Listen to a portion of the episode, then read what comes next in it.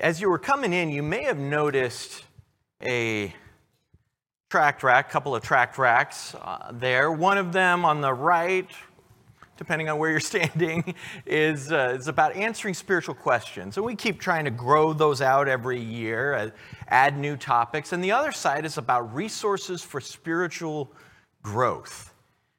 And when you look at some of these resources, they seem pretty basic. There's things like basic training in prayer and an introduction to the Bible and God's will for you in the local church. But that's really where growth happens a lot of times. Peter in 2 Peter 3, verse 18 says to grow in grace and knowledge of the Lord Jesus. How do we grow in grace? How do we increase in the amount of grace that that we receive from the Lord. Sometimes it, you, you might think, well, either you're saved or not. That's, that's great. But God's grace shows up in so many different ways. God's blessing, God's undeserved favor and kindness towards us. And God wants us to grow in it, to receive even greater grace. As we keep growing in Him, haven't you found it to be the case that you keep knowing Him better, keep appreciating His blessings more, and finding more blessings constantly as we grow in our knowledge of Him? There's this quote that a couple of us were talking about the other day. So we were talking about the, the church it's from Oliver Wendell Holmes Sr., poet and physician. He said, For the simplicity on this side of complexity, I wouldn't give you a fig. But for the simplicity on the other side of complexity, that I would give you anything I have. That's a, that's a big quote. That seems pretty heavy duty. So, did you get what he's saying though? On this side of complexity, well, that's just, you know, just, just something basic there's, there's not much to that. You just haven't even scratched the surface of what is true and good and deep and meaningful and rich and wonderful. But on the other side of complexity, you know what you find? The deeper you get into something. Have you ever had somebody who really understands something deeply explain it to you? And it just makes sense. Like, that's not that complicated, actually, because they understand it so well. It comes down, it boils down to these simple things. And the more you grow in your faith, you find these simple things have such profound power. Things that were brought up to you when you were three, things that were brought up as you first became a Christian, and people said, Here's how you grow in the Lord. Three Christian fundamentals that, I, that just seem like they touch every single sermon prayer. How's your prayer life? Are you talking to God about the good and the bad each day? Are you giving thanks to Him? Is, are, you, are you engaging not just as an act, not just not just to the idea of God, but are you talking to your heavenly Father? Are you talking to your God throughout the day? If your prayer life is strong, there's a pretty good chance that you will be growing in the Lord. And if it's not, if, if other things are going wrong in your life, is probably, probably your prayer life is a place to look. Scripture, second fundamental, basic. Are you in the Word? Are you constantly learning? Are you searching the scriptures daily, like the Bereans? Are we seeking God's guidance? Are you excited to see what you're going to develop, what you're going to learn about Jesus, about God, about His people, and how to walk with Him?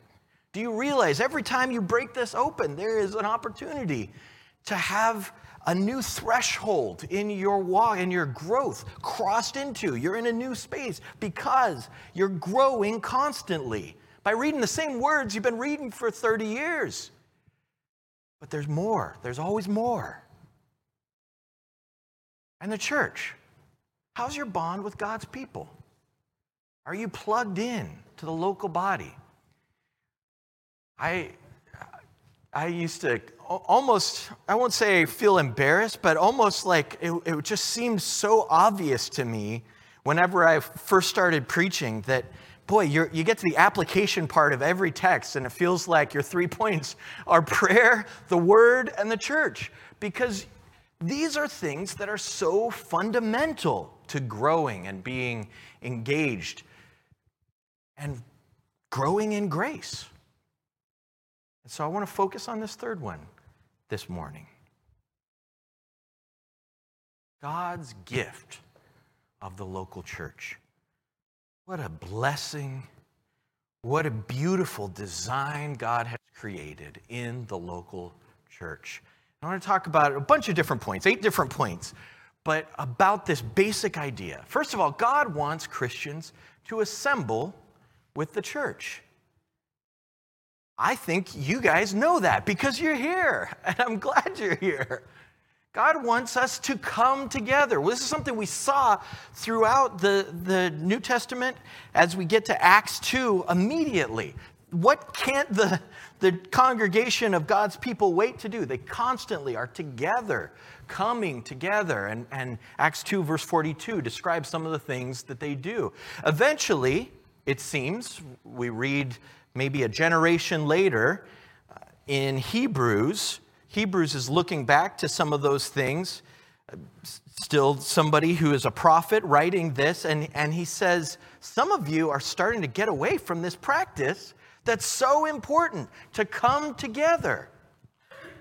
And he says, Let us consider how to stir up one another to love and good works, not neglecting to meet together, as is the habit of some but encouraging one another all the more as you see the day drawing near. Don't give it up. Don't stop coming together. Keep coming together. You need this to stir each other up. The verse before, verse 23, talks about drawing near to God. So there's a sense of worship, there's a sense of edification, there's a sense of encouraging one another to make sure we keep meeting together. And God wants Christians to be part of a local church. Well, didn't you just say that? You said assemble. No, there's a difference. You understand? Does that make sense? There's a difference between coming to an assembly of a church and being part of a local church. I could, I could come constantly to an assembly, but not say, I want to be part of this church. I place myself under the, the leadership of these shepherds. I want to be working with this. I want people to call me and say, "Hey, why haven't you signed up to teach something over here? What are you how are you going to be involved in the work of this church?" I want to be engaged as a member, a functioning member of the body or of the family. Think some people think of it, and you think of it like membership, like, you know, like a Sam's Club or Costco membership, or why do I need another membership? You know, I pull out my wallet, I've got all these membership cards. Because we're thinking like club membership. That's not what the word member means in the Bible. The idea of being a member comes from, comes from this idea in Scripture that you are a body part of a body. That's what it means to be a member. A member, it's, it's just an old English word for a part of a body, of a, of a human body. In other words, it's built on this metaphor that we, both in the universal body of Christ, the church everywhere, and then in these local groups, we are a part of a whole. We are one piece that is unhealthy by itself. You cut off a finger, what is it? You take a heart out, it's the most valuable part. I mean, it's such an important part of keeping your body alive, but you take it out and it's dead. And so we're, we're meant to be a part of something that is bigger than ourselves, that is strengthened and blessed by the Lord Himself. You know, throughout Scripture, we find these groups gathered together. Romans 16, 16, the churches of Christ salute you. Well, I thought there was only one church. Well, there's one body of Christ. And yet then they gather together into these churches. Galatians, to the churches of Galatia in Galatians 1, or, or um, 1 Corinthians 1, to the church in Corinth, the church of God in Corinth. And so this, uh, this word church, ecclesia, has to do with these local gatherings and with this bigger body. It, it just, in the, in the Greek language, what this meant was the summoned gathering of the citizens. Everyone, the, the assembly of all that were summoned. And they would, in the early democratic versions that they had in their cities, they would call out a body to decide things, to be together, to talk about things. And that's the word ecclesia. And so it's, it's not just the assembly, it's the body itself that has been called out of the world and has come together to work together, to share this common task and build each other up. So are you part of a local church? It's worth thinking about. Third, God wants Christians to work. To the work, we sometimes sing. Jesus says in Matthew 28 19 to 20, Go therefore and make disciples. Let's pause here. Actually, if we were translating this more literally, it would say, Going, therefore, and it's a passive ongoing, make disciples. Make disciples is the only imperative, only command form of the verb in this whole passage. So we see going and making, I'm, I'm, sorry, going and baptizing them and teaching them are all supporting this one command make disciples. This is the central work. This is what Jesus calls us to. Make disciples, train people to be followers and imitators of Jesus. Here we are, back to the basics. The great commandments and the great commission. How fundamental can it be? You know, love the Lord your God with all your heart and soul and mind, love your neighbor as yourself. The great commandments. The great commission. Jesus, after having risen from the dead, says, All authority is given to me. Now make disciples and teach them to keep doing that too. Every generation, making disciples. You're teaching them to do all of the things that I have told you. It's basic, but it's profound. it's, it's fundamental to who we are, to work together. And so, in the picture of the body in Ephesians 4, Paul says, speaking the truth in love, we're to grow up in every way into Him who is the head, into Christ, from whom the whole body, joined and held together by every joint. That's, that's Annette and Hannah and, and Amanda and Nolan and Bob and Judy, is a joint. The whole body joined and held together by every joint with which it is equipped. God has equipped us with Bev and Laura. God has equipped us with Louie and Monty. With every joint with which it is equipped, when each part is working properly, it makes the body grow so that it builds itself up in love.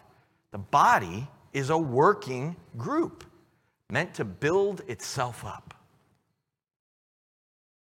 And so we work together. We don't just work individually as Christians at large, but we find right from the beginning these works of evangelism, taking the gospel to the lost, and edification, building each other up, and, and of worshiping together, and of uh, giving, caring for the needs of needy saints among them.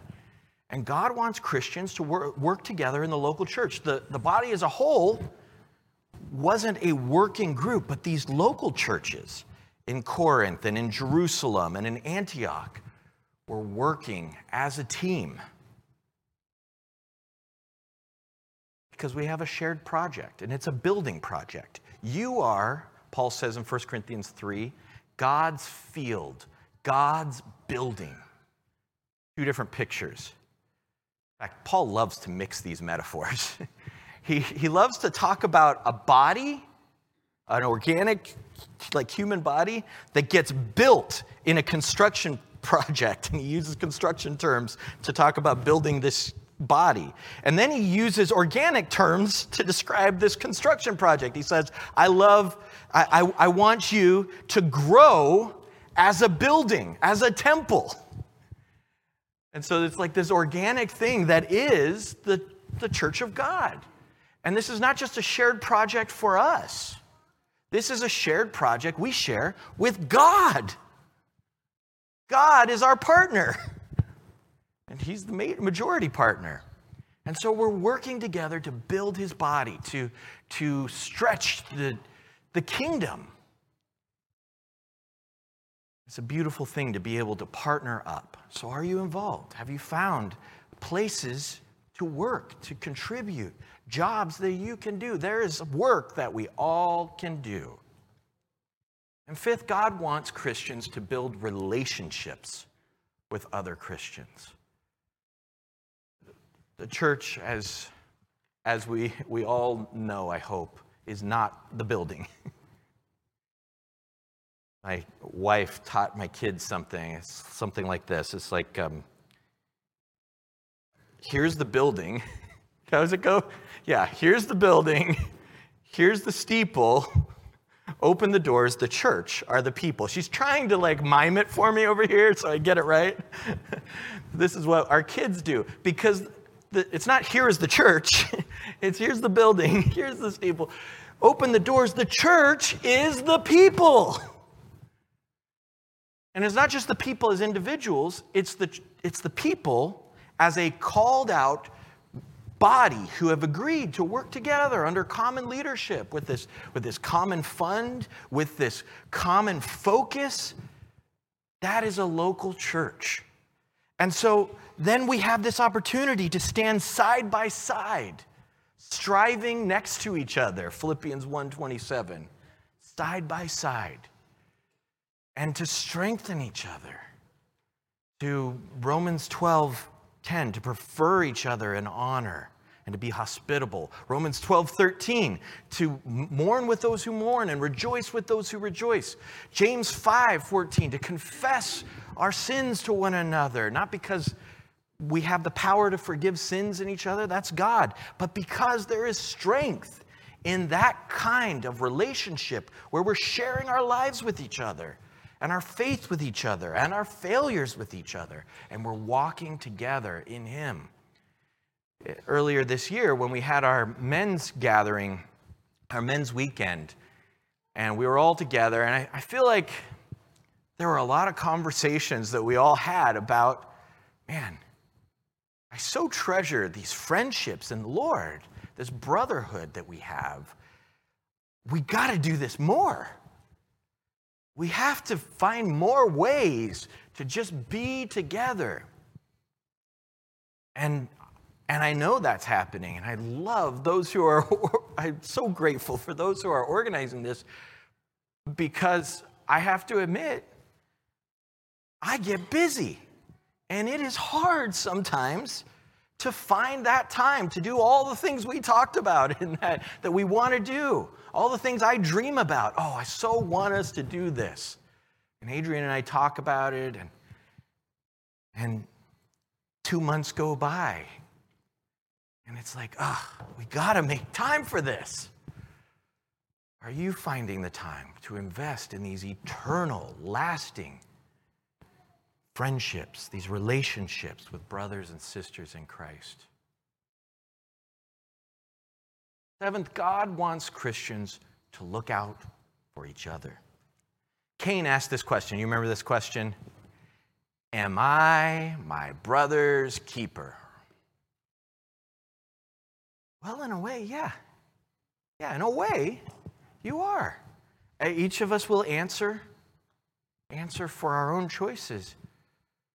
But we find throughout scripture James 5 says at the, last two verses of the book the one who goes to a brother who's caught in sin and brings them out saved a soul from death. We need the support. We need spiritual support. And we need accountability. I think of it like, like a personal trainer, right? It is easier to make sure you are at the gym at six in the morning, four days a week, and you get your reps in when you know somebody's going to call you on it if you don't. Right? It's just easier to sleep in if nobody cares. nobody knows. Nobody even knows you had that intention. Well, we are a spiritual support group. That's another way of explaining. That's not Bible words, but that's another way of explaining what we do here. And so we nudge each other forward and we say, "Hey, what are your goals this year?" And we say, "Hey, how are you doing with that?" And we say, hey, great talk. Here's a thought that I had that made, that made me think about. And we just support each other. And accountability is not always fun, right? Like, wouldn't it be nice sometimes if somebody would just let you off the hook? But that's part of what we provide. You see, this is the gift of the church. I think some folks, maybe, I, am not, I've not heard anybody say this, but I get the impression sometimes that there's a line of thinking like this.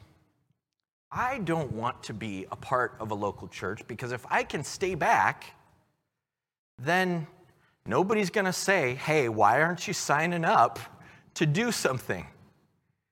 And nobody Nobody can withdraw from me if I'm not living the right way because I already have withdrawn myself from them. And nobody, as a leader, can say, you should follow what we're saying to do because I, they're not my leaders. And so it feels like it's a way to protect yourself.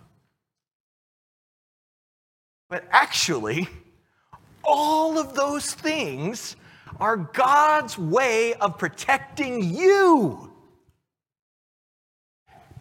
That you have a group of people saying, hey, come on, let's all sign up and do this together. Hey, our leaders have given some direction, and you have someone, I have someone watching out for us and trying to lead us in the best way. And when we go so far astray that people are coming to us and asking us, hey, you know you should be doing this. Why are you doing that? And we keep refusing. God has given us this, this other way of protection that is not the last straw, because the last is the last day when we will be judged. But He's given us this way of the church pulling back and withdrawing socially and spiritually, but withdrawing this attitude of, well, let's just act as if nothing is happening in order to protect us. That says uh, Ephesians 4. That's the wrong passage. Second Thessalonians 3 15 and 16. Brothers, if anyone is caught in any transgression, you who are spiritual should restore him in a spirit of gentleness. Keep watch on yourselves. Sorry, this is Galatians 6, 1 and 2. Keep watch on yourselves, lest you too be tempted. Bear one another's burdens and so fulfill the law of Christ. Restore him. I'm my brother's keeper. This is 2 Thessalonians 3. Again, not Ephesians 4. If anyone doesn't obey what we say in this letter, take note of that person and have nothing to do with him, that he may be ashamed. Don't regard him as an enemy don't treat him like you are despicable. But warn him as a brother. Faithful are the wounds of a friend. Doesn't mean they're not hurtful, doesn't mean they don't hurt, but they're faithful because they're loyal to you. You don't do this kind of thing without love. I mean, I don't know, I guess maybe somebody could, but I can't imagine anything that would get me to do this kind of thing because I've done this with people I love.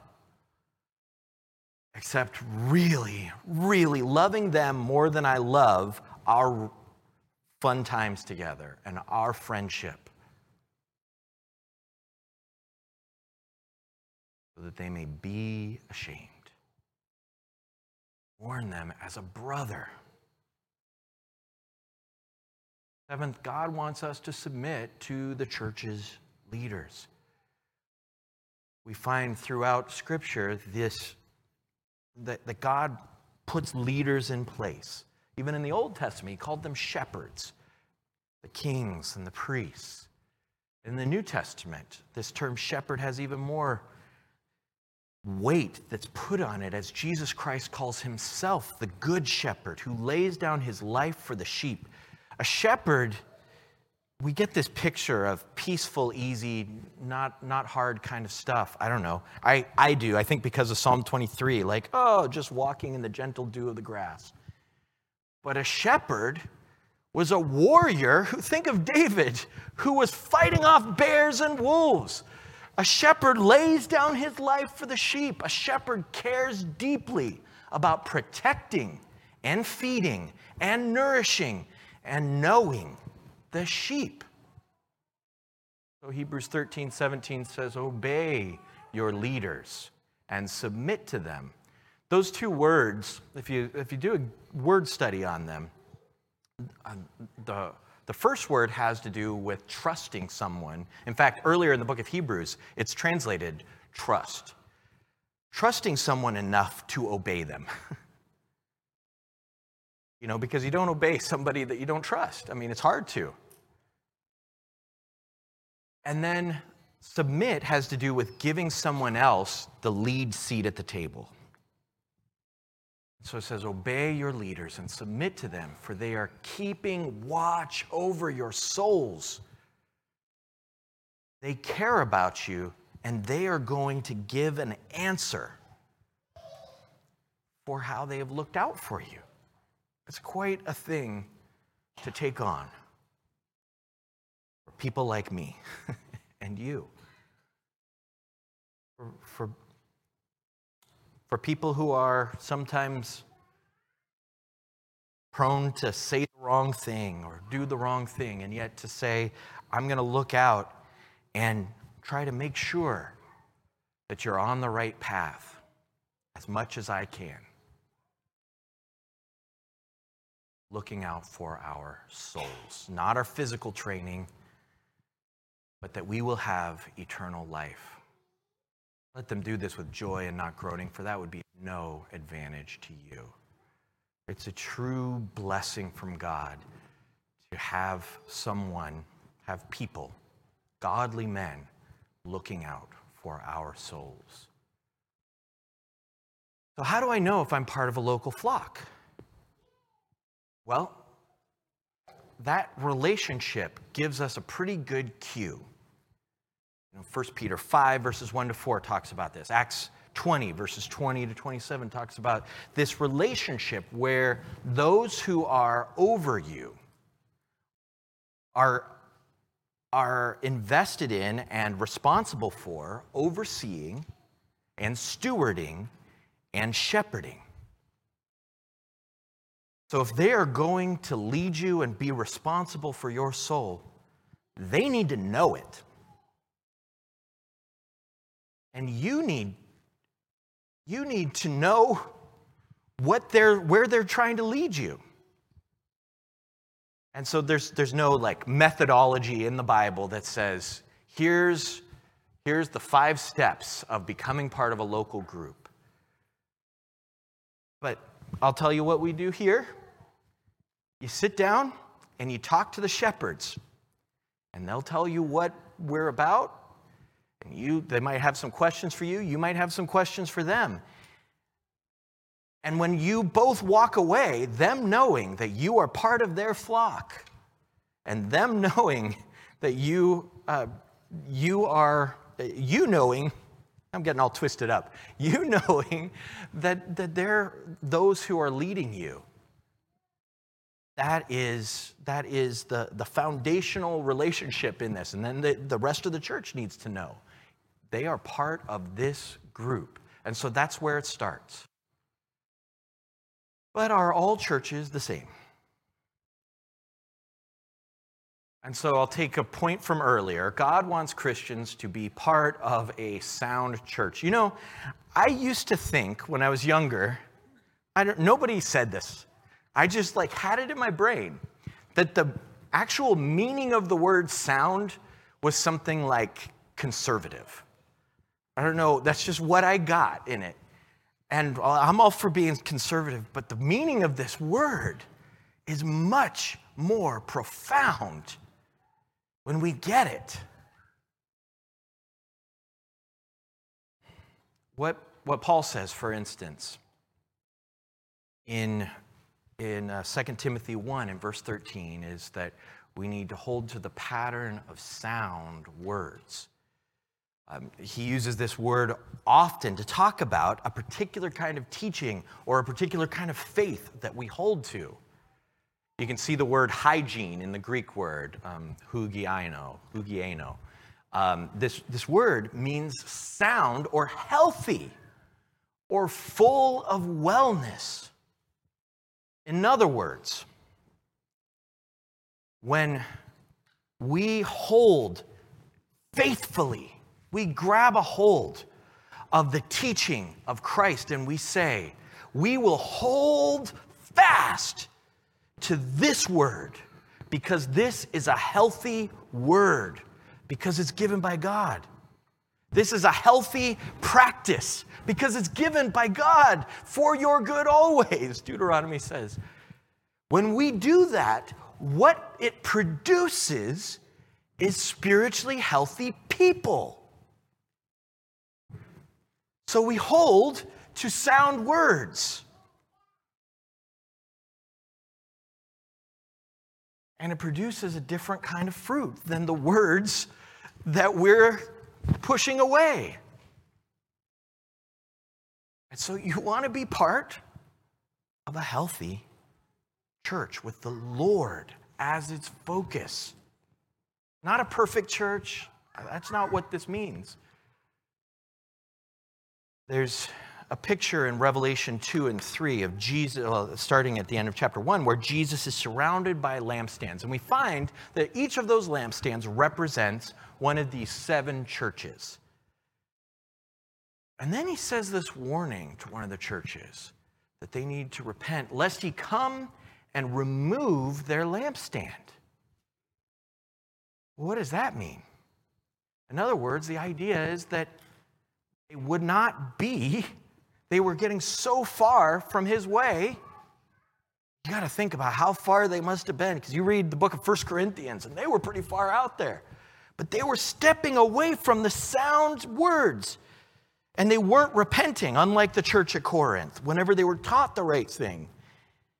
And so they needed to repent. And it's like this final warning repent, lest I come and remove your lampstand. And you are not one of mine people might say, oh, yeah, that is, that is a church of those Jesus people.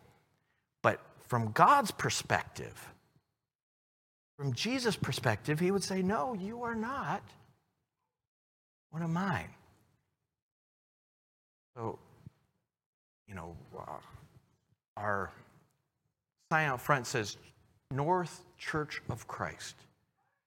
And, and the idea of that, we're just trying to pull it from places like Romans 16 16, is that we want to be a church that belongs to Jesus, one of his little groups in the world, burning a lampstand for him of his presence in the world. You know, it's not about what the sign says, it's about who you belong to. Who are you following?